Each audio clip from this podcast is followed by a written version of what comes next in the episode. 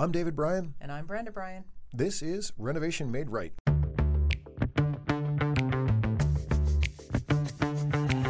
If you're considering a remodeling project now or sometime in the future, Renovation Made Right is your single source to help guide you through getting the project you want and an experience that you'll enjoy.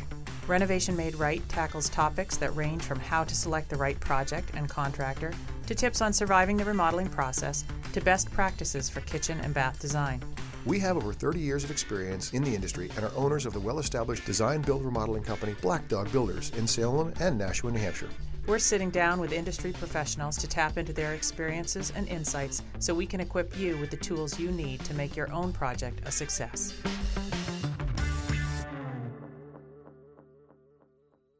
Hey, welcome back to another episode of Renovation Made Right.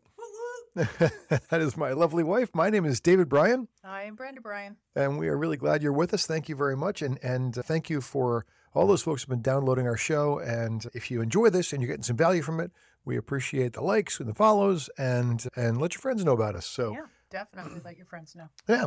And so our our goal here is generally to make sure that that we help people, listeners, you guys, have positive remodeling experiences. And mostly just to hear ourselves talk. Yeah. or Dave, and, anyway. I should say. No, no, no, no, no. Now let's be nice. We know it's true. I know that's a stretch for you, but let's be nice, right? And uh, and so today's episode is a little bit. It's not.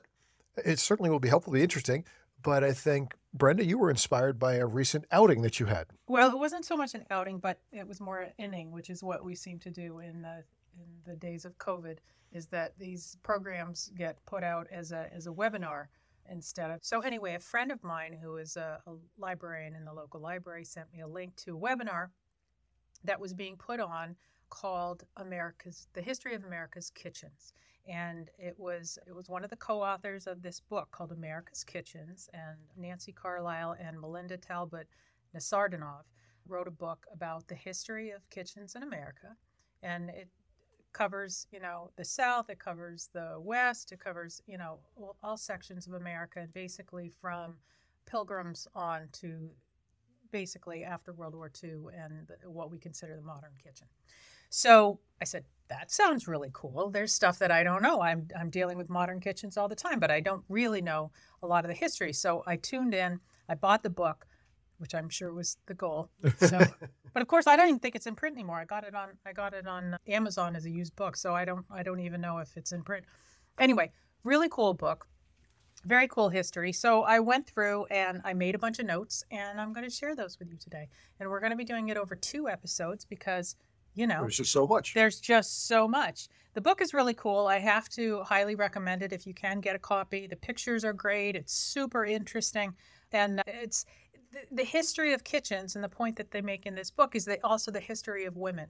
There's a lot of stuff that's not ever been written about women but recipes that get handed down from from generation to generation are one of the ways that we look at the history of how women operated in this country.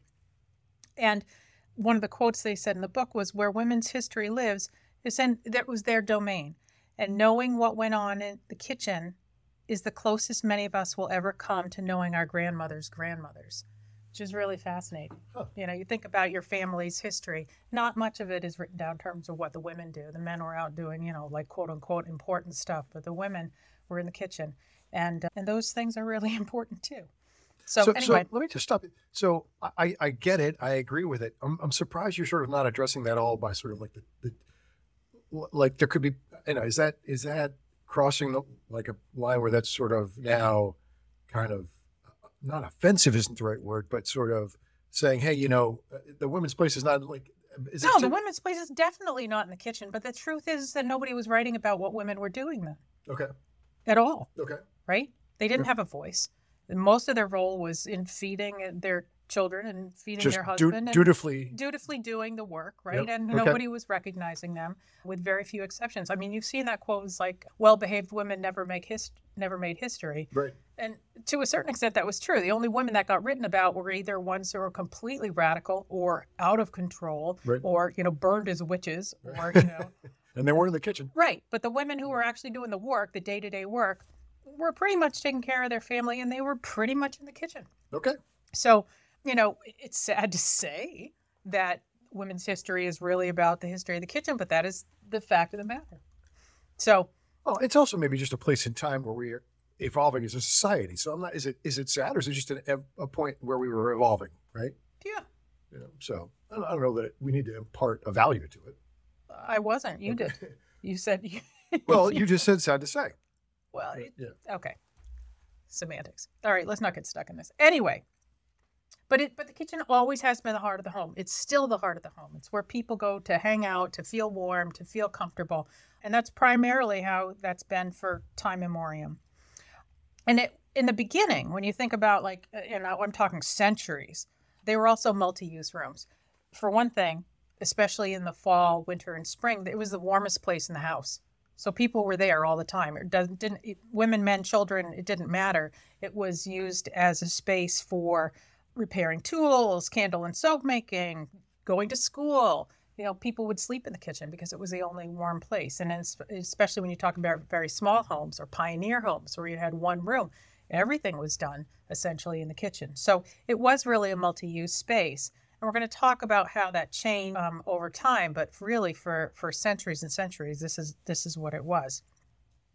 And then in some places, you know, wealthier people or plantations where you either had servants or you had slaves had separate kitchens and even sometimes separate buildings for those spaces. But I'm going to be talking primarily about, you know, just your average people, right? Not really wealthy people where you're having a whole separate space, but just how, you know, middle class or working class Americans had their had their homes. So, early kitchen. so before 1840, what you had was an open hearth and in that open hearth, you would have a lot of ironware, pots, fry pans, a spit for turning meat, many different kinds of sized fires going at one time. So you had like these really giant, big open hearths and many separate fires in there. And those separate fires would be tended at different heats. You know, some would be on a slow burn, like just the, the coals are there. Some would be a very high heat because you're searing something. And and so those hearths, and if you think about like these really old style hearths in, in really old homes that we go into, they're pretty large, right? Yep. So it wouldn't want to be one huge fire in the middle. They'd actually have like little separate piles doing different things. Yeah. Which is like if you think about a burner and a stove, right? You have one at simmer, you have one on high, you have right if you're cooking a meal. Right. It's the exact same thing. It was just spread out on the floor of the hearth. Yeah, but, and that's even that by itself is a ton of work. Just trying to maintain multiple fires at different intensities. Absolutely. Right? Absolutely. And art. Yeah, and if you think about too, you know, we're, we're going to talk a little bit later about about stoves and how they use less less fire. But in the very early America, there was a lot of wood available, and so people heated and cooked all using wood, not so much coal that came later. But and it always amazes me, like, or because we live in New England and we go on hikes all the time, and you walk through the woods, and there's stone walls everywhere, right? These used to be fields and the stone walls would demark, you know, one person's property next to the other. And they're in the middle of the woods now. Well, those woods are all gone because people were cutting down wood all the time to use for fire. So think about how much wood your average family went through in a course of a year. In fact, I was actually at a paper that was given by a gentleman who is a historian, and he talked about that very thing. He talked about the fact that when this country was first being established by British colonists, that you know, in in England, they had pretty well clear cut and turned into agriculture almost all of England. Mm-hmm. There were not there's not much in the way of forests. The forests were very you know like sort of condensed in areas, mm-hmm. right? And and so they sort of wanted to remake America in the image of England, mm-hmm. and so they were like, oh, we're going to have all these rolling you know pastures open and, hills and, and, and yeah. so they they put the walls up and they they cut down all the trees massive amounts of old growth timber mm-hmm. right and they also in that same paper this gentleman said said the average family burned 30 to 35 cords of firewood in the course of a year. That's insane. One family, one family, 30 we, cords. We get like one cord every two years right, Maybe. for our fireplace. Maybe. Right. Think about that. Right. That's a crazy amount of wood. So yeah, so this is this is how people ran their kitchen. And so in addition to that, they would have a bake oven someplace. And it's typically it was built outdoors and it may be under a roof. And the bake oven would only get used maybe once or twice a week, depending on on how, how many people they had in their house and how, how much bread they had to, to make. And that was a laborious process, right? They they maybe cook all their do all their baking on Saturday because Sunday they wanted to be able to rest and the, and it would have to make it for the rest of the week. So if you do your baking on Saturday, what they had to do is build this great big fire inside these bake ovens, right? Either either mortar or stone bake ovens, or brick and mortar or stone. And they built these great big fires and let them burn up so that the whole oven was hot. We have a pizza oven. Yep. You know, we have a, a wood-fired pizza oven, and it's the same process basically. These are just bigger ovens. Right. And you build up this great big hot fire until the whole oven becomes hot with radiant heat. And then when it breaks down to basically, you know, embers and coals, you push it out of the way and then you bake. And you do different baking at different times, like stuff that needed a high heat, you did in the beginning of the bake. And then as you got to like stuff that needed a lower temperature, you'd save that for the end and you would bake all day long. Right, right. So it's, you know, again, it was a laborious practice. And then the rest of the week, you'd mostly be doing like a lot of one pot stuff, like stews and that kind of stuff, and just easy, as easy as possible. One of the interesting inventions, and I say invention kind of loosely because it'd been around for centuries, was a Dutch oven.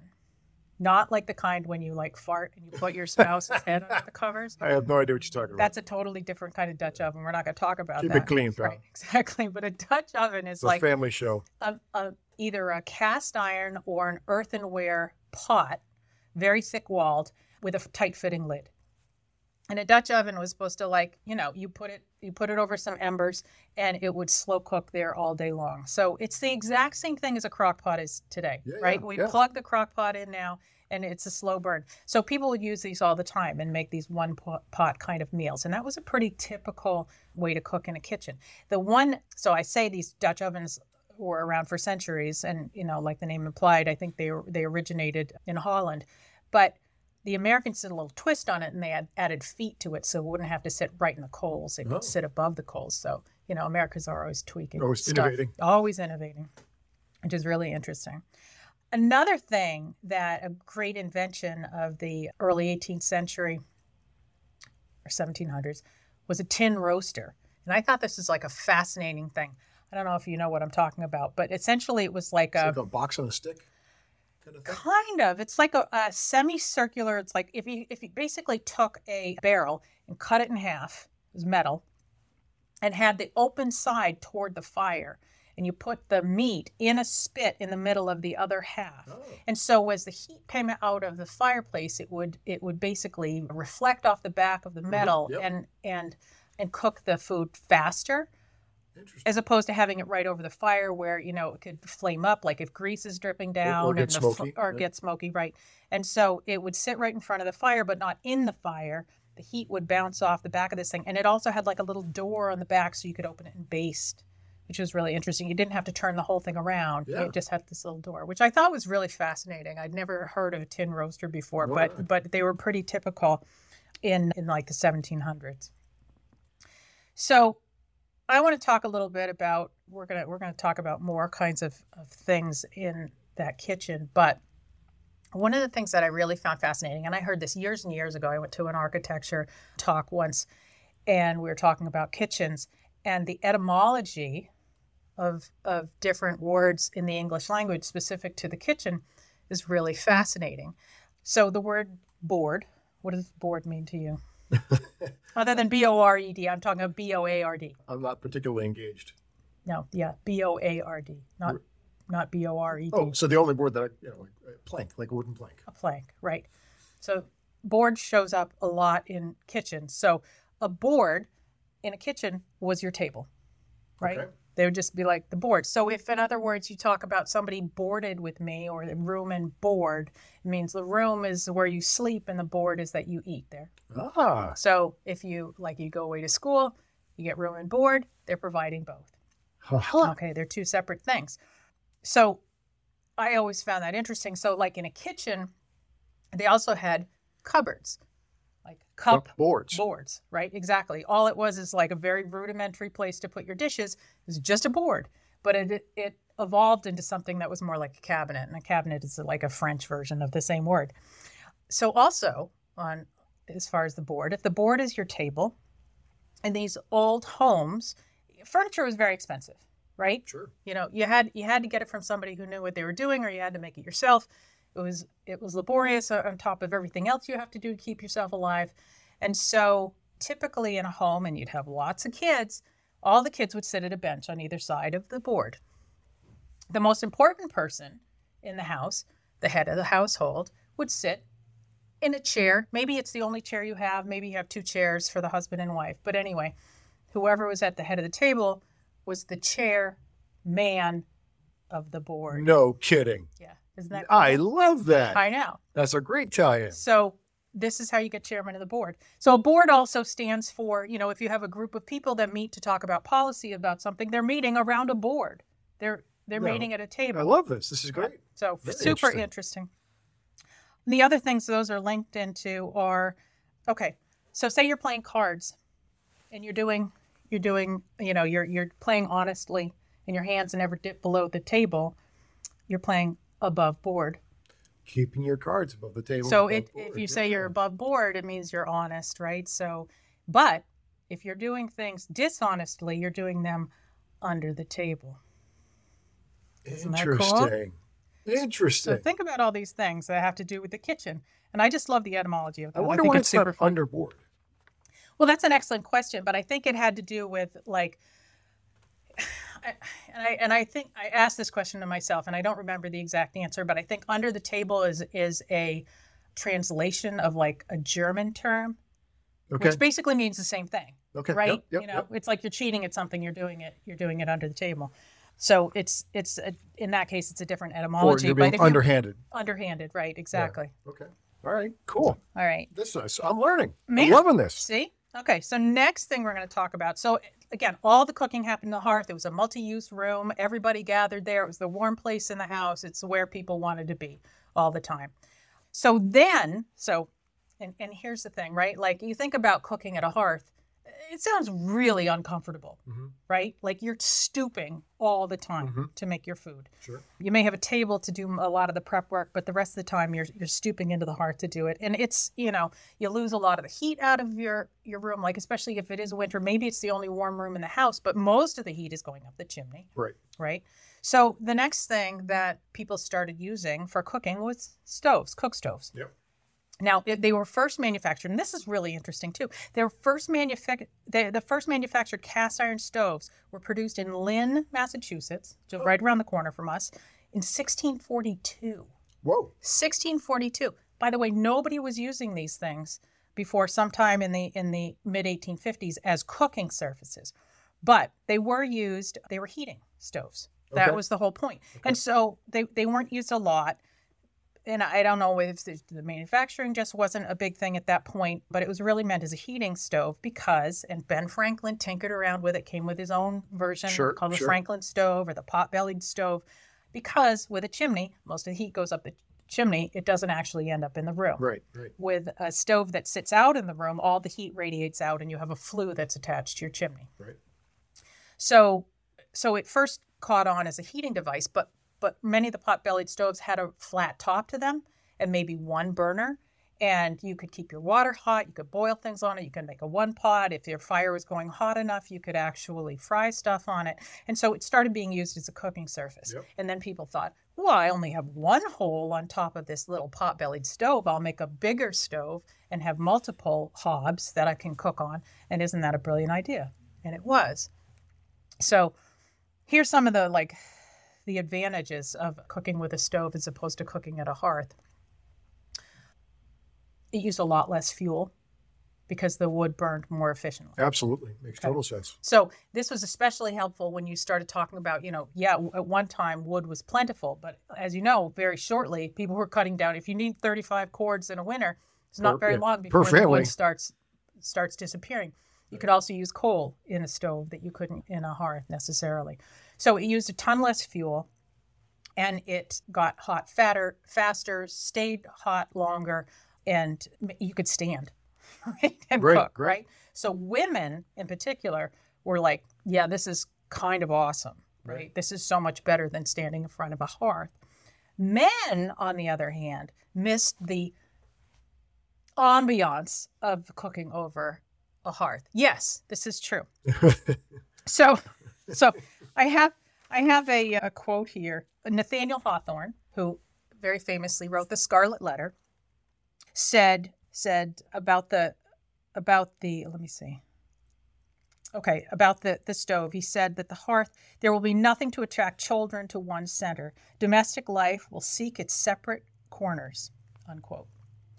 So with with the advent of the of The the, stove, stove, uh, right. a- a- as opposed to the open hearth. exactly, because he family, really thought it know, was like fall apart. super homey, Okay, right? But he's not the guy who had cook on it. right, exactly. So kind of a dickish move, right?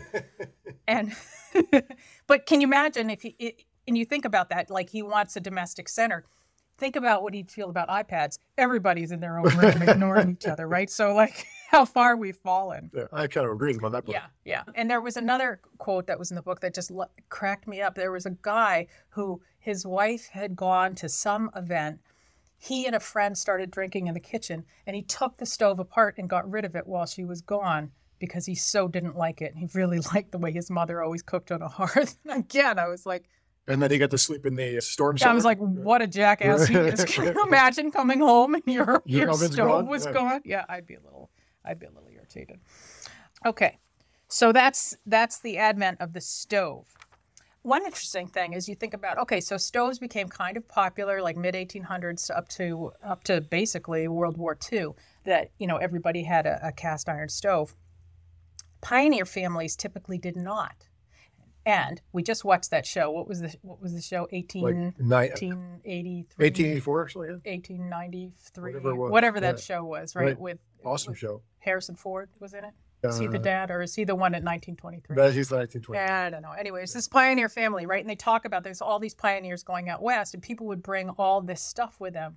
First thing that got pitched was their cast iron stove because they couldn't cross rivers. Right. Like, so they either didn't bring them at all, or they just had to toss them along the way Sure. because they just couldn't. They, they would founder and everybody would drown because they're trying to bring these cast iron stoves over.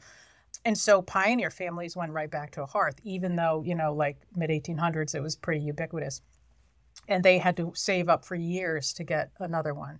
So look, it went it went back to a very basic kind of cooking. Let's see. So stoves. So here's some of the nice things about it. They were better cooking, better cooking height. They were harder to, but they were harder to manage. So in other words, excuse me. In a hearth, you could see. Sorry, you're gonna have to stop it. I'm choking here. Let's, uh, while we're, we're going to have to edit a little bit, why don't we f- bring the rest of the stove discussion and call that the end of that show? Okay. So finish, finish the stove. Right. Okay. So anyway, in a hearth, you could see what all the fires were doing, and you had a pretty good sense of it. In a stove, they were harder to manage. You couldn't see them. You had it, you know, how hot it burned had a lot to do with how much fuel was in there, but also how much air it was getting. So if you shut it down too much, it would shut down. If you had too much going, it would be too hot. So it could get very smoky and very dirty, and you had to clean them every week and blacken them every week, which was like a thing, right? You know, it was a pain in the butt. When you say blackening, what's that mean? It used well, like you can buy stove black now, which is like a paint Yep. essentially, right? So it it basically protects it from rusting, Oh, okay. and it also keeps the dust down. So in in at this time in the beginning, it was a mixture of like black pigments and wax. So mm. essentially, you had wax your stove every week, and then you had to burn a fire enough so that all that wax kind of burned off and stopped stinking before you could use the fire again. So it's like a thing, and every Wow. week you had to do this, right? So it's a big deal. Or the stovepipe would get blocked up, and it like you know smoke and make a mess. So I can understand why some men were like, "Oh, I really want to go back to a hearth like mommy used to do," but the women were not down for that. Interestingly, you know, we talk about a stove and we talk about a range. What's the difference between those two? Do you know the difference in A this stove? context? A stove and a range, I don't. Well, in the beginning, ranges were built into the chimney. Only the front face of it, it was what you had access to. So you couldn't get around the back. It wasn't like a freestanding thing, like a Okay. pot-bellied stove is Okay. like, you know, you can go all the way around the back. You'd only have the front access. You know, you'd have some cooking surfaces, but it would be just the very front edge of it. They were a lot more expensive. They were built in. They were permanent, right? You didn't you didn't move your house and take your take your range with you. So uh, uh, I'm curious now, just because you've been educating me on the, on the etymology, any sense of where that comes from? I have no idea. Okay. That'll be another show. Yeah, that'll be another show. But they made a lot less mess And in that sense, were easy to take care of. So smoke didn't back up because they were built into the chimney. So they Sure. were a little bit easier to, to handle, but they were more expensive. So they're really kind of high end. So like there's a picture on the front of this book, and I think we'll put it, we'll put a picture on the on the website. But you can see that is a range, right? Yep. Super fancy looking, um, and built into the chimney. So it's not a freestanding thing. Sure, sure. That's the difference between a range and a stove.